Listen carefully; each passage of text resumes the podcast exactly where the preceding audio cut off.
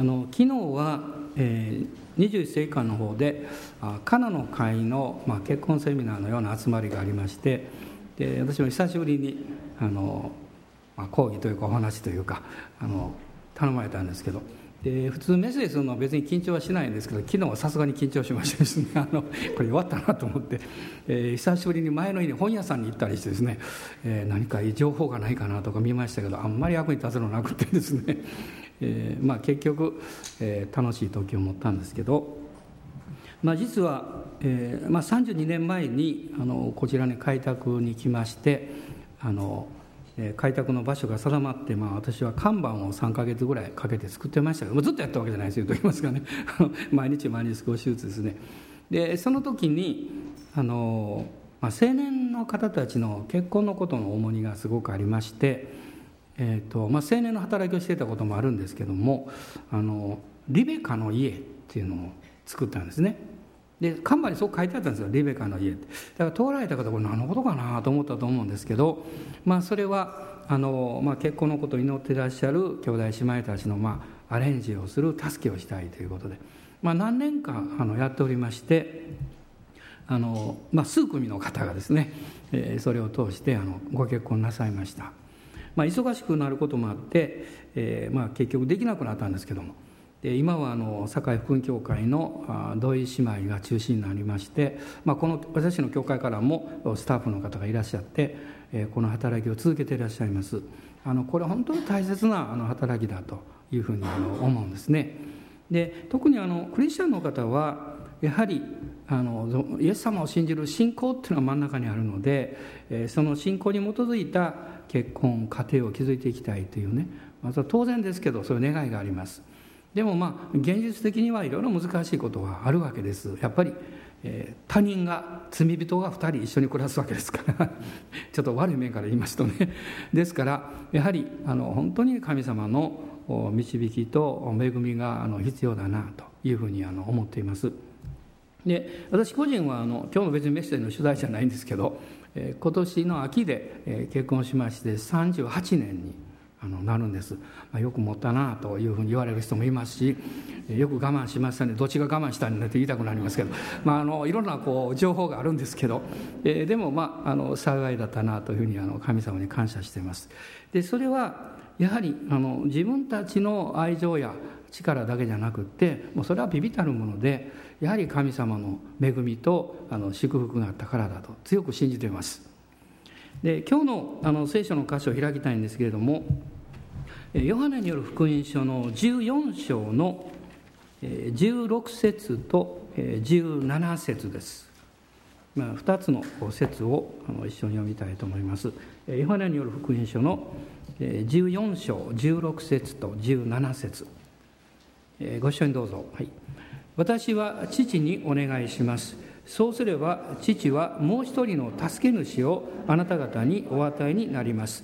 その助け主がいつまでもあなた方と共におられるためにです。この方は真理の御霊です。世はその方を受け入れることができません。世はその方を見もせず知りもしないからです。しかしあなた方はその方にを知っています。その方はあなた方と共に住みあなた方のうちにおられるからです。で私たちのこの信仰の、えー、まあ、土台の大切なこの役割を果たしているのは聖書なんですね。だから世の中の人々でも、えー、クリスチャンキリスト教っていうとあ聖書ですね。っていうことは、まあ、知ってるわけです、まあ、聖書のことをこの英語でバイブルと言います。このバイブルっていう言葉はですねもともとはこの古典ギリシャ語のビブリオンという言葉から来ているわけです。でこれはこの本とか、まあ、冊子という、まあ、そういう単純なあの意味を持っています。でこの聖書がいわゆる私たちのこの信仰にとって非常に重要なものになる。それはなぜかっていうとこの聖書の御言葉が神様が霊感によって、えー、まあ書かしめられた神の御言葉であるというふうに私たちは信仰を持って信じてるからですで実はこの聖書はまあ66巻旧約聖書39巻があってで27巻が新約聖書なんですけれどもこの66巻がこれがいわゆる私たちの信じる土台になる聖書であるということがこの歴史の中で、えー、まあ区切りをつけられたというかこれなんだよというふうに明確にされるまでまでにはですね数百年かかってるわけです。でイエス様の時代というのはもう旧約聖書は39巻というものはこれはあの決まっていたわけですね。例えばテモテの手紙の中に、えー、聖書は神の霊感によって書かれたものであってというこの有名な御言葉がありますがその聖書って何かっていうと旧約聖書を指してるわけです。でその時はまだ新約の始まった時代の最初ですからでその後この四福音書が書かれたり人の働きが書かれたりまたパウロ書簡がずっと書かれたりその他の人たちによって、まあ、行動書簡や、まあ、そういうものそして最後にヨハネの黙示録というのがこう書かれていくわけですね。でもそれ以外にですね何々の手紙とかそういうものがたくさんこうあったわけです。でですから私たちはこの聖書のことを特別にですねこれをこの聖典というふうに言うわけです。その聖典っていうのは正しい点と書くんですね。でこの聖典っていうのはあのこの意味はですね、まあ、ギリシャ語やラテン語でも同じなるそうです、まあ、カノンという意味です。カノンっていうのは物差しとか規範という意味なんですね。私の人生にも規範というものが必要です。あの、まあ、外国でですねよく驚かれるのはあの、まあ、日本人の多くの人はですね特別な明確な信仰を持っていないのに熱心に勤勉に働くということに驚かれるわけです。だから一生懸命働くとあなたは何を信じてるんですかってこう言われるんですね。というのは多くの場合ですね、えー、例えばイスラムの人はこのアラの神を信じコーランという聖典がありますね。ユダヤ教の人たちはこの旧約聖書という聖典がありますね。でそういう神様を信じている神がこう見ておられるということの中でですね、えー、一生懸命こう働くわけですよ。ところがまあ全てじゃありませんが多くの日本人はまあ仏教徒ですよとか言いながらそんなに信仰を持ってるわけじゃない、ね、でもおそらくこの国においてはやはりこの、えー、この歴史のこの文化の中で、えー、辻交われた考えものの考え方とかですね生き方そういうものがこの規範になってるんだと思います。でもこういうその規範物差しというのはあの絶対的なものじゃないんですね。まあ、おそらくこの,、まあ、あの昔の人はですね昔って私も昔の人になってきましたけどですね 例えば銀行が潰れるなんてこれ考えられなかったですね。で日本の社会っていうのはほぼこの終身雇用制でですねあのそこの会社に入りますと一生涯一生懸命やってある意味で会社が生涯面倒を見てくれる。でもそういう時代でなくなってしまいました。でこういう時代というものがもうあの目まぐるしくこう移り変わっていく中でですね私たちの人生の規範カノンというものはどこに置くのか。実は私があの、えー、イエス様を信じる決心をしたその夜、ね、どうしようかどうしようかってねイエス様信じますかって言われてどうしようかその時に迷ってる時にですね自分の将来の人生の規範それはどこにあるんだろうか。と考えたんですね。何を物差しにしてこれからの自分の人生というものを考えていったらいいのか。ないんですね。いろんな人の言葉とか世の中の考え方とか友達の意見とか先生の考え方あるかもしれないけどでもいずれもですね完全なものじゃないです。で時代が変われば状況が変われば揺り動いてしまう。その時にふっと思ったんです。聖書だって思ったんですね、もちろんこれは、え、聖霊様の助けの働きだったと思いますけどそれで私は信じる決心をして手を挙げてイエス様を信じますってこう言ったんですね。であのクリスチャンになりましてですねもう当然のようにこの聖書は神の言葉であるというふうにあの信じているわけです。で例えばこの「聖典」という言葉これは日本語で言いますと発音同じでもですね漢字で書くと2種類あるんです。今言いました正しい点と書くのと清い聖なる点と書く聖典があるんです。で私たちクリスチャンにのっとってこの聖書はその清いという意味の聖典であり同時に正しいと書く聖典なんです。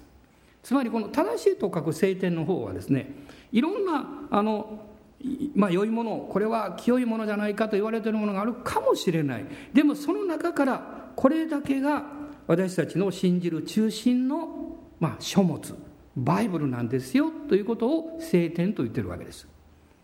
で例えば、えー、仏教にはたくさんのあのいわゆる、えー、清いものと言われてる書き物があるわけですが仏教には聖典はないんですね。でユダヤ教徒にとっては旧約聖書は聖典です。イスラム教徒にとってはコーランは聖典です。そしてクリスチャンにとってこの聖書が聖典というふうに言われているわけですですから、まあ、新約聖書特にこの27巻がですねもうこれが間違いなく神の言葉なんだよということを、まあ、最終的に決定づけたのはなんと4世紀の後半なんですよ。ね、それは誰かが決めたわけじゃないんです。ね、やはり、えー、もう1世紀には新約聖書が書かれておりましたからもうそれがずっといろんなことがあってですねその経緯の中であこれが27巻が神の御言葉なんだよということをこう歴史の中で教会は確認をしてきたわけなんですね。でもその間にいろんなこう出来事というものが起こったんです。まあ機会があればまたお話したいと思うんですけども実はですね、えー、このいろんなこういわゆる聖なる文章で当時としては文章ですからその文章の中でこれが聖典なんだというふうに、え、最初のまあ身勝手な聖書なんですけどそれを作った人物はマルキオンという人物でですね彼は異端者なんです。異端者。まあ彼は、えー、ルカによるおそらく福音書でしょう。その福音書とパウロ書簡の自由の部分だけを取り上げてしかもユダヤ教的な考え方や教えを全部抜いて改ざんしてマルキオン聖書っていうのを作ったんです、ね、これは異端なんですけどもいわゆるこの聖典が必要である。そこに自分たちの信仰を置く。この聖典というのはある意味で憲法のようなものなんですね。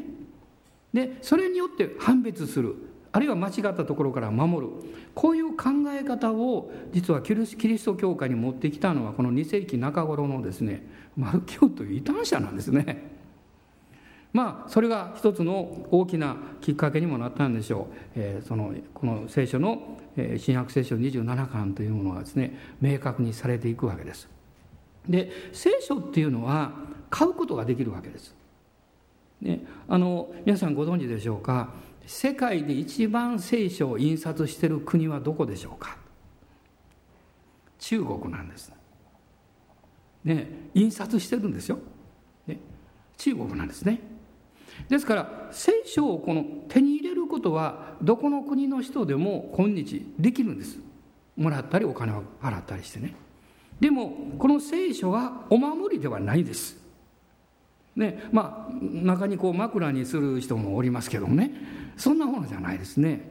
聖書がもしこの本のままであればあなたの人生の参考書とか指導書とか道徳書としての助けはするかもしれませんがあなたの魂を救うことはできないです。あなたの人生を変えることはできないです。聖書が神の言葉としての力というものを発揮するためには2つのことが必要なんです。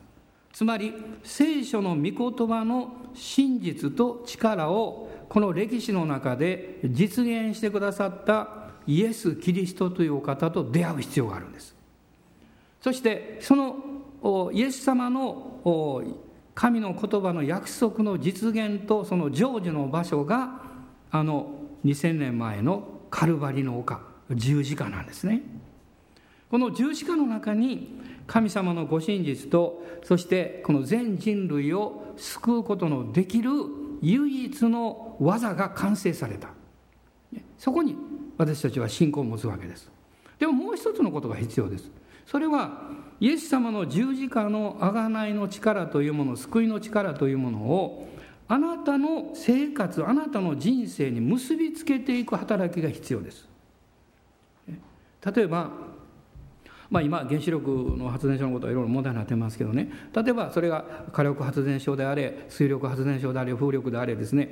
すごいこのあのいわゆる電気をこう生み出して蓄えるところがあったとしてもあなたの家に電線が引かれていなかったらですねその電気は何の役にも立たないわけですよ。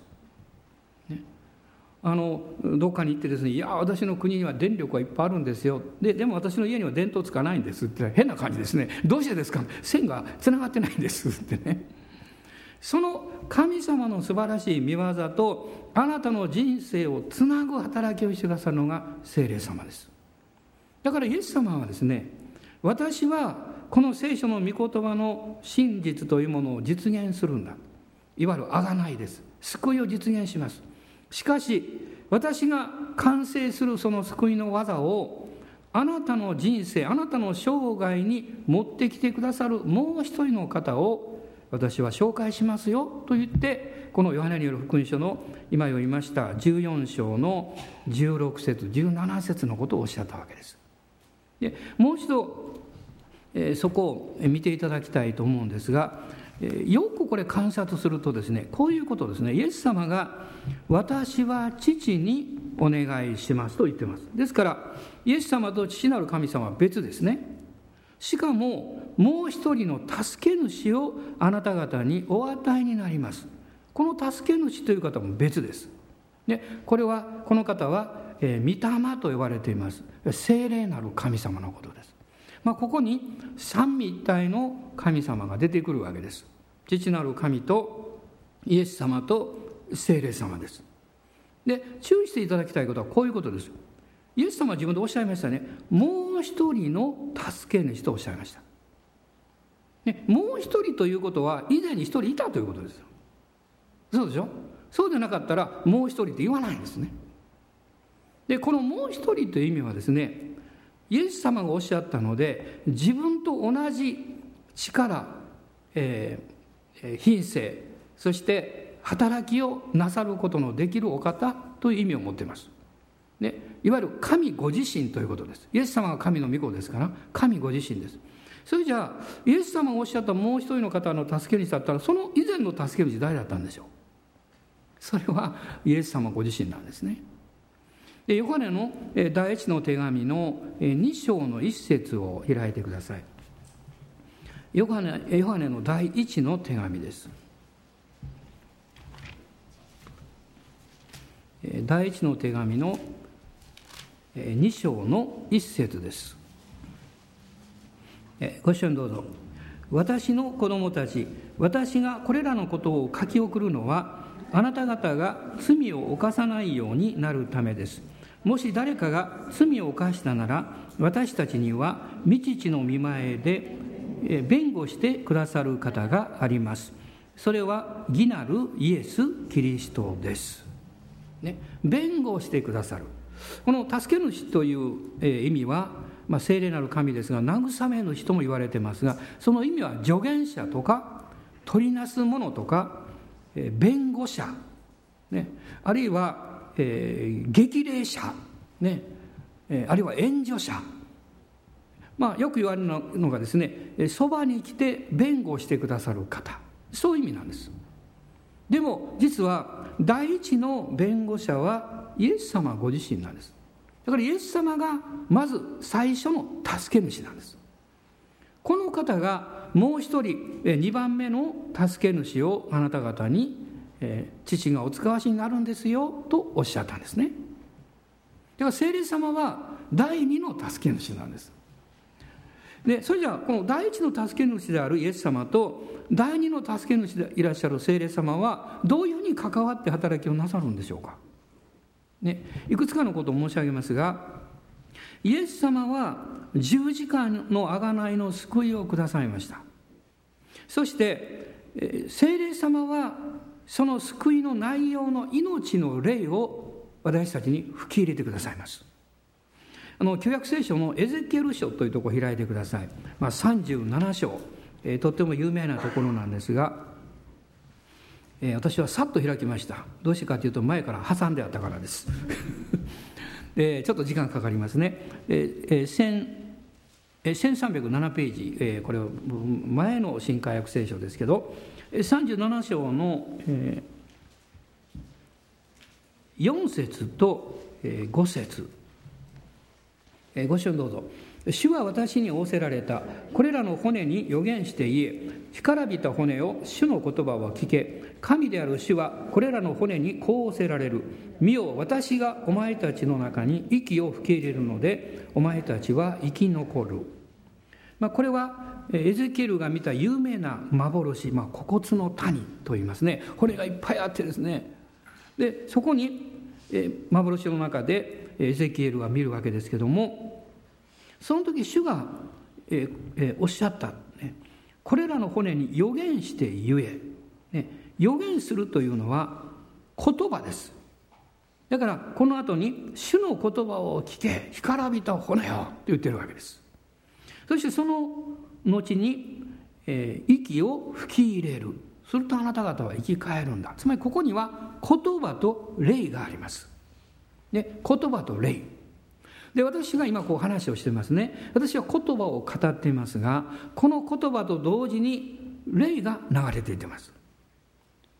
このこと私が今語ってる言葉はですね普通の会話じゃないんですね。会話の場合は多くの場合多くの場合は私の霊が流れていってます。でも御言葉を語る時には私の霊が、ね、精霊様と一体化されて流れていってます。だから私の霊も流れていってますが私の霊の中にいらっしゃる精霊様が皆さんの中に流れています。だから皆さんは私の霊よりも精霊様によってこの御言葉を受け取るわけです。ですからある意味で、えー、こういうふうに言われますね。言葉を語る時には息が出てきます。息は霊と同じ意味です。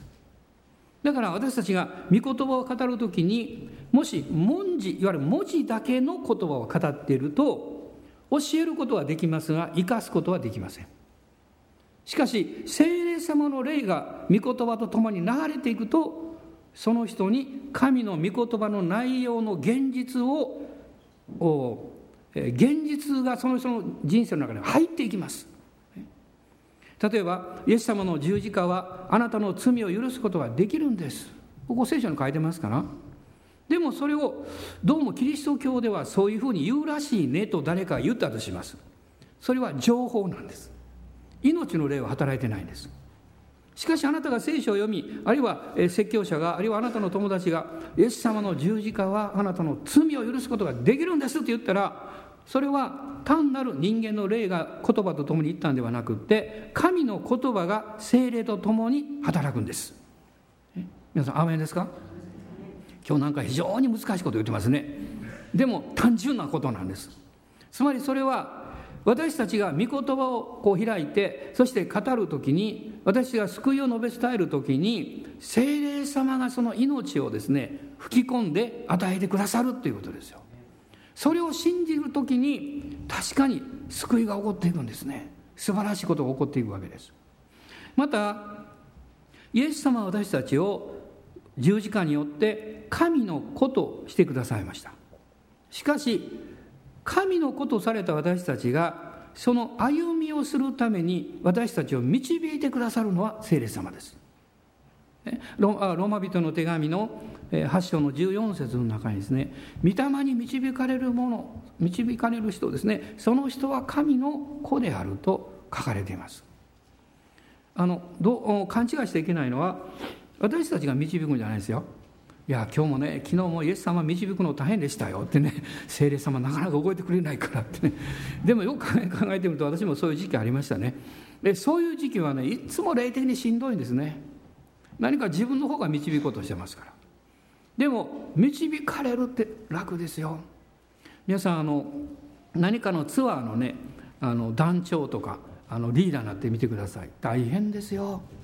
私もあの韓国とかあのあの、まあ、進学生の方はみんなねこう自主性があって大丈夫なんですけどあのそうじゃなくって CPM でイスラエルでも2回行きましたけどねもう2 5 6人こう連れていくんですね。必ず1人か2人はいなくなります。集まるよ。あれ俺ですね。もうまあこつばつけこの人危ないねこの人で。もうその人が俺はみんなおるだろうなんてね。そういうなるぐらいなんですね。まあそれはまあ興味深い、えー、あるいは好奇心の強い人がですねいろいろこう時間をかけて写真撮ったりこうするもんですがどうしても遅れてしまうわけですけど。まあでもその20人30人でもですね導くっていうのは大変ですね。私は時々そういうことを考えるともう心から聖霊様に本当にご苦労様ですってね。あの不従順でわがままで、えー、聞く耳を持たないこんなものをね導いてくださるの大変でしょうって思いますよ。まあ私は少なくとも私のような人間を導くものにはなりたくないと思います。皆さんいかがですか？いや私は導かれるの楽ですよって思いますか？正直言うと思わないと思います。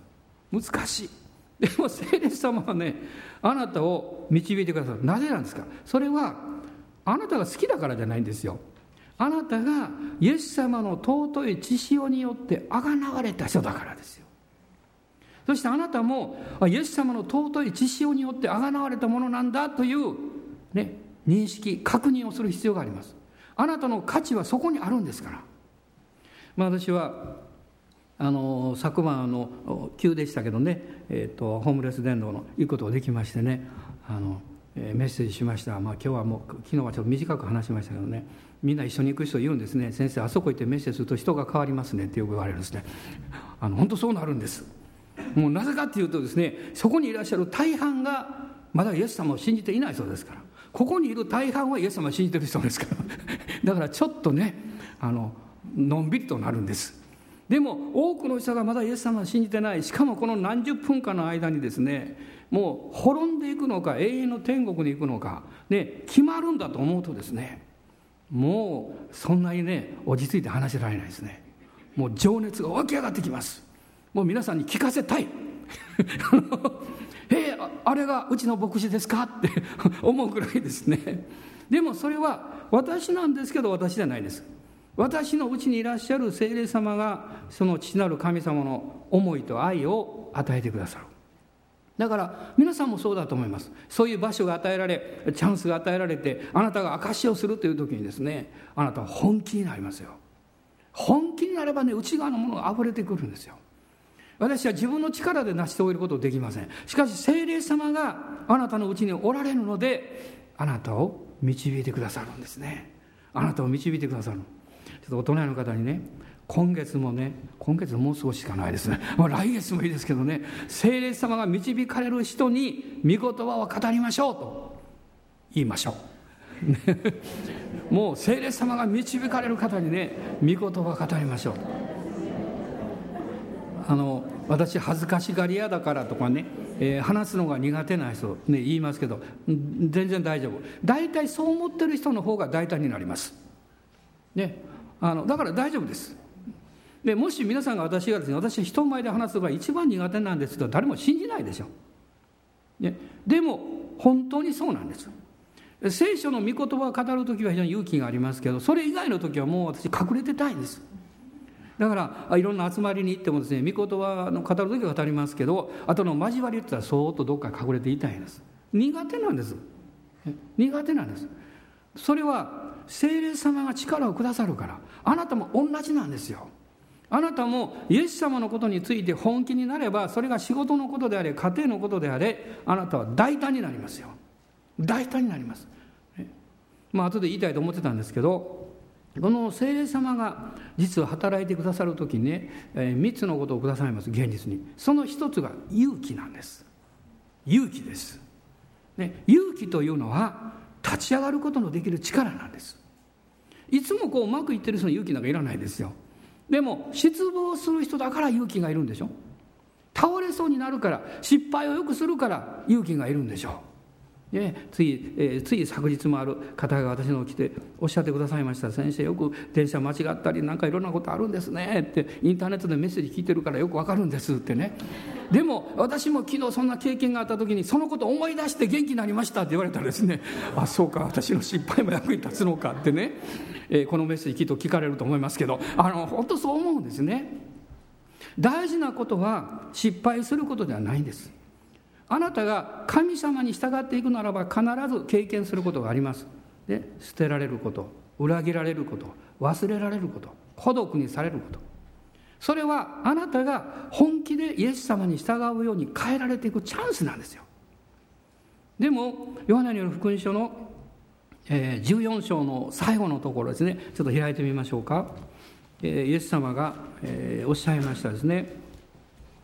ああごめんなさい、えー、14章じゃない。あの16章です。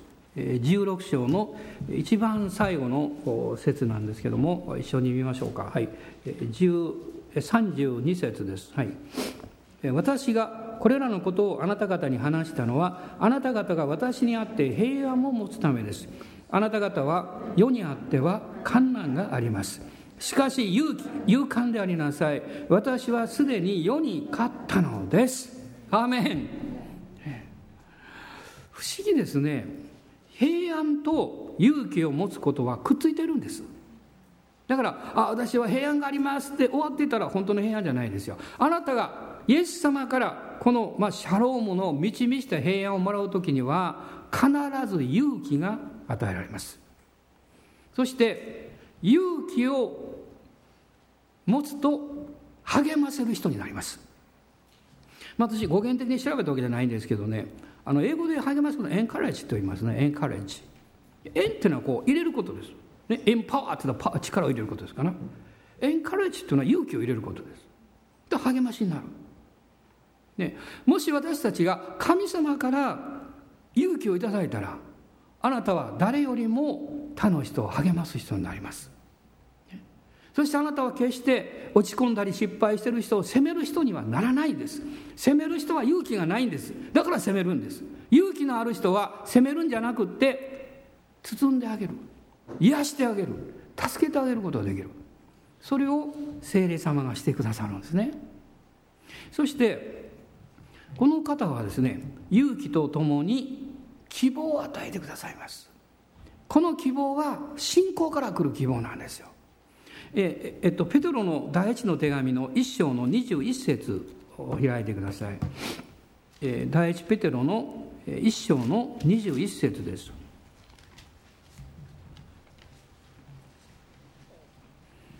一章の21節ご一緒にどうぞ。あなた方は死者の中からこのキリストをよみがえらせて彼に栄光を与えられた神をキリストによって信じる人々です。このようにしてあなた方の信仰と希望は神にかかっているのです。このところでペテロは言ってますね。キリストをよみがえらせて彼に栄光を与えられた神。キリストをよみがえらせた神。この神様が精霊様の力によってイエス様を死にの中から復活させられなさいました。もしイエス様が精霊によって復活させられたとすればこの同じ精霊様があなたがダウンしたりあなたがもう本当に自己憐憫に陥ったりあるいは自分はダメだなというふうに自分を責めたりそういう状況の中にあるあなたであっても信仰から来る希望を間違いなく与えてくれます。ちょっと皆さん聞きますけど毎日1回ぐらいは落ち込むねんっていう人どのぐらいいますか？はい、あ心配しない。私も落ち込んでますから。一日1回ぐらい落ち込みますね。ああまたやと思ってね。もう昨日も朝からもうもう言いませんけどもうそうそう落ち込みましたですね。え車乗ってたら全然違うとこ行ってしまってですね。ボケたのか うっかりしてたのか自分でも分からなくなりましたけども、えそう思うとちょっと落ち込んでしまいます、ね、でも幸いですね精霊様がすぐに内側から勇気をくださるんです。で信仰をくださるんですね。それどういう信仰でしょうか？あなたが信じてるお方は良い方ですよ。って、あなたの失敗なんかちっとも気にしてませんよって。あなたの弱さなんかとっくにご存知ですよって。いつまでくよくよしてるんですか？って。イエス様を見上げなさいって。あそうかと思います。でこう思うわけです。私は予定外のことをやった。つまり間違ったわけですけど。予定外のことをやったということは新しい歴史を自分の人生に作ったわけです。ね？そうでしょ？ヒストリー。ヒストリーメーカーなんですよ。予定通り行くのはあなたの人生を作ってるだけですよ。予定外のことが起こるということはそれが失敗だろうが何であろうがですね。あなたを超えた人生をあなたが作っていることになります。楽しくなりますねそう考えましてですね。そうするともうこれは本当あの嘘じゃないんですけどまあ私はあ以前と比べて今は、神様の恵みによってどれだけ失敗できるかを期待できるようになりました、あえて神様の恵みって言っときます。人に迷惑かけちゃダメですよ。でもでも失敗が何なんですか？あなたが押し込むのはあなたが何かできると考えてるからですよ。あなたが失敗を恐れるのは人の言葉や人の顔色を心配してるからでしょあなたはあなたらしくあったらいいんじゃないですか。あなたにはもう全能の神がついてる。変な言い方ついてるって言い方あんまり好きじゃないんだけど。遠におられる、ね、もう救い主がもうあなたの人生をもうあがないとってくださった。徹底して許してくださった。なんて素晴らしいんでしょう。そうであれば私たちは恐れる必要なんかないんですよ。希望を持てるんです、ね、そしてこの聖霊様あなたに勇気を与え、ね、信仰から来る希望だけじゃなくですねミッションをくださるんですよ。使命です。あなたの人生には役割がある。あなたの人生にはやるべきことがある。あなたの人生には私があなたに委ねている任せている領域があるんだということです。もし皆さんが選ばれてまあどこかに行ってですよ。でその時私何したらいいんでしょう？かいや何もしなくていいです言われたらですね。がっかりしますね。選ばれたんだから何かすることがあるんでしょう。聖書はどう言ってますか？イエス様のあのあ15章の中にありますね。であなた方が私を選んだのではない。私があなた方を選びあなた方を任命したのであると書いてます。任命というのはミッションを与えることですよ。そのミッション使命というのはあなたが主に尋ねて知っていくものなんです。そしてその使命というものはもう根本的にはキリストに仕え神の栄光を表すことですけども具体的にはあなたの年齢や環境や状況によってすることが少しずつ少しずつ変わってきます。皆さんがあの、まあ、学生の時には、まあ、勉強することも一つの使命でしょう。それによって自分の人生の土台を作るわけですから。また家庭を持たれた時には家庭を築き上げるという使命があるでしょう。子どもさんが小さい時には子育てに時間が必要でしょう。あるいはあなたが年を取っていた時にですね今までのことができないかもしれません。でも他の人たちにアドバイスをしたり助けをすることができます。それぞれにそういう働きにおいては多少変化があるかもしれません。しかし大事なことは私にはやるべきことがあるんだということ神様がくださってる使命があるんだということを知ることなんですよ。ある時私は一冊の本を読みまして非常に感動しました。クリスチャンの本じゃないんですけども まあ、一人の男性の方非常に有能な方ですね。あるビジネスの世界にいてあのかなりこうあの会社の中でですねトップクラスになったんですね。あの営業関係で。でそれでその方はそれはまあ本部じゃなくて本社の支社の方だったんですね。で選ばれてですねあんた本社の方に行ってくださいって。ところが本社に行くとですねたくさんの支社から有能な人で集まってきますからあの支社ではトップでも本社に行くとそうじゃないわけですね。よくありますね。あの中学校でトップだったでも何か高校に行ったらこうみんないろんなところが繰り返すねトップになれなかったなんてありますよく似たことですよ。その時に彼は非常に落ち込んだんです、ね、落ち込んだ一つの理由はですねそのように、まあ、いわゆる栄転ですね。栄転すると同時に結婚したんですけどその盛大な結婚式の中でもうみんながこう祝辞をくださってですねもう彼はエリートです。もう将来有能な幹部ですとか言ってくれる。ところが実際仕事が始まったら自分よりも有能な人がたくさんいるわけです。ものすごい落ち込んだ。で落ち込んで悩み始めた、ね、もう気持ちが鬱的になった。そうすると仕事ができなくなる。昨日もちょっとお話ししましたけども私たちの脳というのはですねある程度スペースや余裕がないと健全な判断ができなくなるんですね。えその本を書いた方はこう書いてました。空っぽでもダメやと書いてました。だからでも皆さん空っぽじゃないですよ。詰め込まれてるわけです。その情報が入り込んでしまう。その情報以外にですね思い煩いという厄介なものが入り込んでくるとこれはものすごいエネルギー使うんですよ。だから夢見たりするんですよ。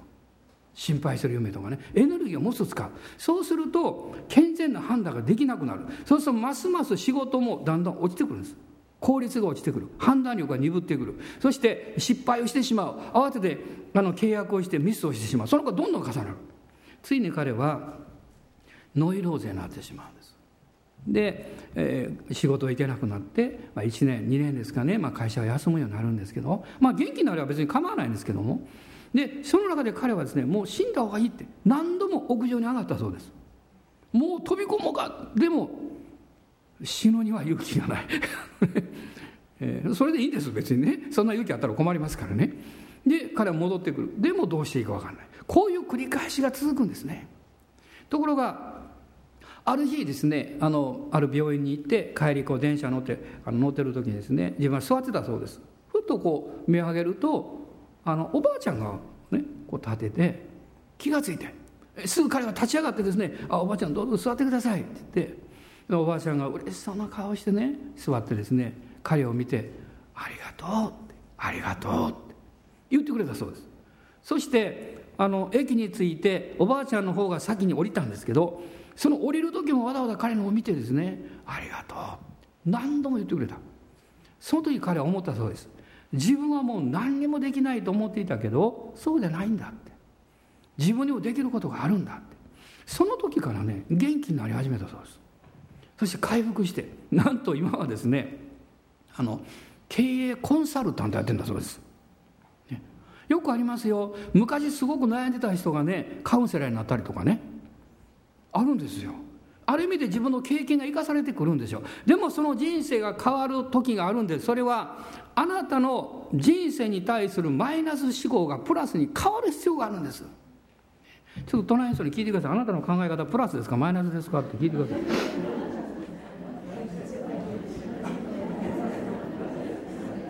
あの最後ねちょっと約束したので今日これメッセージ言わなきゃいけないんです。あの神戸の皆さん神戸の皆さんですね。神戸でメッセージしてる時にこういう話したんですね。その、えー、プラス思考。ね。プラス思考。でこの一番大事なことがね何かっていうと神様との関係なんです。縦の関係なんです。皆さんプラスから縦がなくなったらどうなんですか？横。これを言いたかっただけ。ね 横っていうのは普通横のつながり人間関係って言いますけどこれマイナスという発想の関係なんですよ。だからあなたが家族関係人間関係でマイナス的な発想をしてしまいやすいのは縦の関係が弱いからなんですよ。そう言ったらみんなが「うわ!」言ってですね「先生これメッセージで絶対言ってください」って言われたから今日は約束通り言います。でもこれは事実です。神様との関係がしっかりしておれば横のマイナスになるような問題がどんなに大きくても大丈夫。アメン。大丈夫ですよ。神様との縦の関係が大事です。そのためには信仰が必要です。信仰の入り口はイエス様を信じることです。そして聖霊様に働いていただくことです。このお方にあなたの人生をお任せすることです。イエス様はこんなすごい方があなたからのところに来るんですよとおっしゃったんです。だから聖霊様を歓迎しましょう。私はもう毎回来るためにいつも祈ってます。車の中です。聖霊様は今日もあなたを歓迎します。どうぞお一人お一人の上にね今日はこういう祈りしました。羽ばたいてくださいって、ね、だから羽ばたいてくださってますよ、ね、羽ばたいてくださって。ね。この羽ばたくとゴミをどっか行ってしまうしね。ね。暖かい風がやってきますね。聖霊様あなたの人生を今週変えてくださいます。それを信じます。ねもうマイナス思考を横に置いてください。イエス様の十字架によって許しをしっかりいただいて他の人も許していきましょう。立ち上がりましょう。主をあがめます。ハレルヤ感謝します。今しばらく一緒に主を礼拝しましょう。ハレルヤ素晴らしい助け主が今日もあなたの中にいらっしゃいます。もしまだあなたがイエス様をはっきり信じる決心をする機会がなかったならば今イエス様信じますとおっしゃってください。聖霊様があなたのうちに住んでくださって神の子としてあなたを導いてくださいます。あなたが今日ですねああこの自分の失敗はどうこうくよくよしていたりあるいは明日からやらなきゃいけないもう課題が大きい、えあるいは不安がある。それはあなたはマイナス思考になってるんです。ですから縦の関係です。イエス様を通しての縦の関係。イエス様おっしゃいました誰でも私を通してでなければ父の身元に行くことはできません。そして私がその道であり真理であり命であるとおっしゃったんです。今日イエス様を信じます。アーメン。今主を賛美しましょう。どうぞ威厳でも自由に乗ってください。ハレルヤ。おおハレルヤ。おおらがサンバラララシャラバラララサンダララスローリア。アーメン。ハレルヤ。ハレルヤ。おーハレルヤ。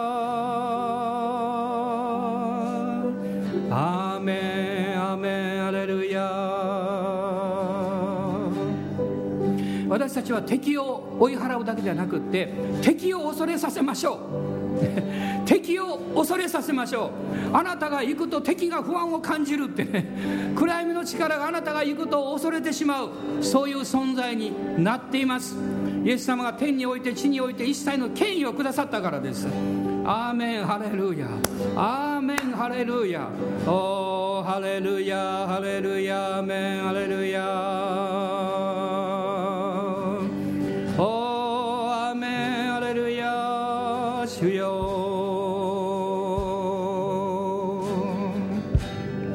あなたの過去の思い出あるいは昨日のことかも分かりません。その嫌なことや失敗したことがあなたの今日の心を支配させないようにしてください。今日あなたはイエス様の知識によって皆によって勝利者です。許しを得ています。力を得ています。そして神の子とされています。ですからハレルヤと前進します。アーメン。ハレルヤとおっしゃってください。ハレルヤ。おーハレルヤ。アーメンハレルヤあなたの口は、えー主を賛美するために与えられています。アーメンハレルヤですから主をあがめましょう。おーハレルヤカーメンハレルヤハレルヤ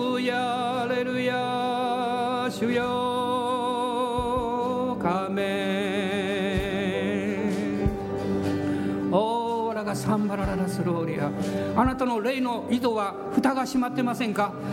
今霊の解放してください。信仰を解放しましょう。霊の歌を歌ってください。威厳で祈ってください。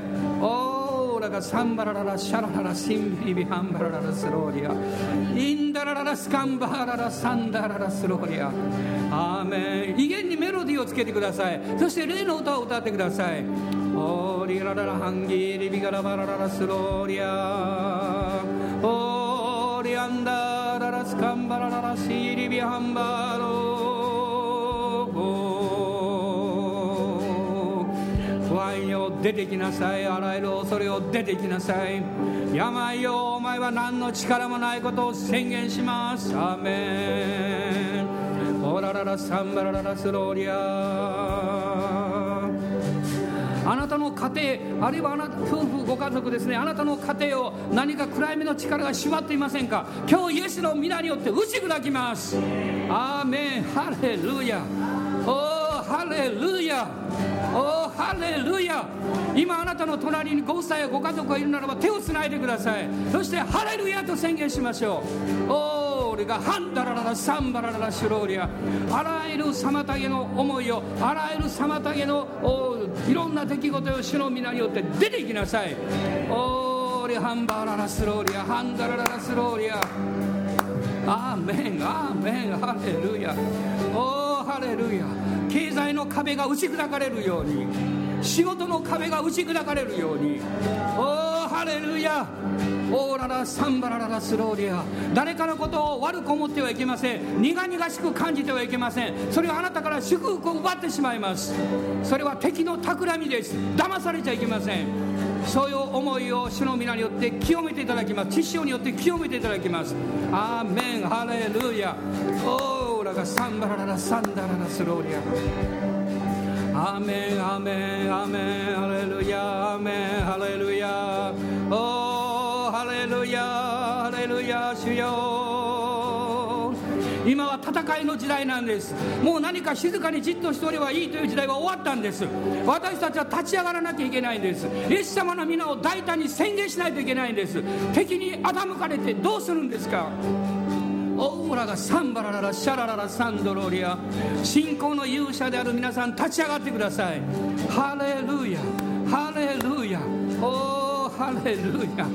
オーラがサンバラララシャラララスロリア。アーメン。アーメン。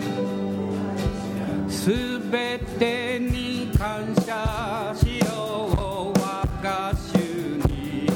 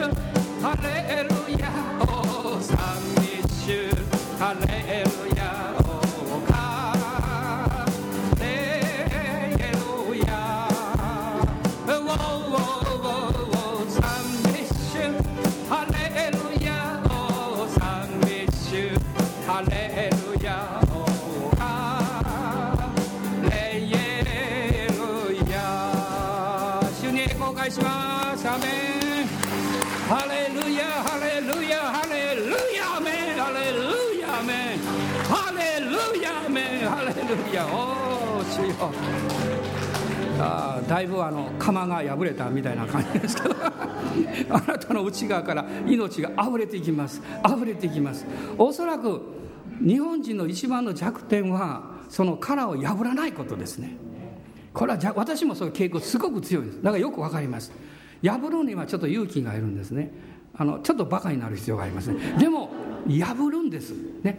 声と行動で態度で破るんです、だから小さくなってダメです。うわーっと大きくならないで。でもう大きくなってください。うわーっとこうね。ちょっと手を挙げてください。こう。わーっとこう、うわーうわーうわうわうわまあ声上げと言ってませんけどまあ上げてもいいんですけどうわーってね。これはですねまあ、まあ、今日初めての方おられなんですかね。初めて来た時これ変な教会やと思うかもしれません。私たちは異端じゃありませんから心配しないです。これあのこれインターネットで全部入ってますからね。このわーって。皆さんここでしなかったらどこでするんですか？職場でやったらあなた変な人ですよ。教会でやってですね解放されて初めて、まあ、家でやるのはいいですけどもうその気持ちで電車に乗れるんですよ。ねアーメン感謝します、えー、祝祷します。私たちの主イエス・キリストの恵み父なる神のご愛精霊の忘れたら何でしょうか もう一回やり直しやり直しはい。はい私たちの主イエス・キリストの恵み父なる神のご愛精霊の親しき御交わりが私たち一同と共にこの新しい週豊かに豊かにありますように。アーメン。アーメン。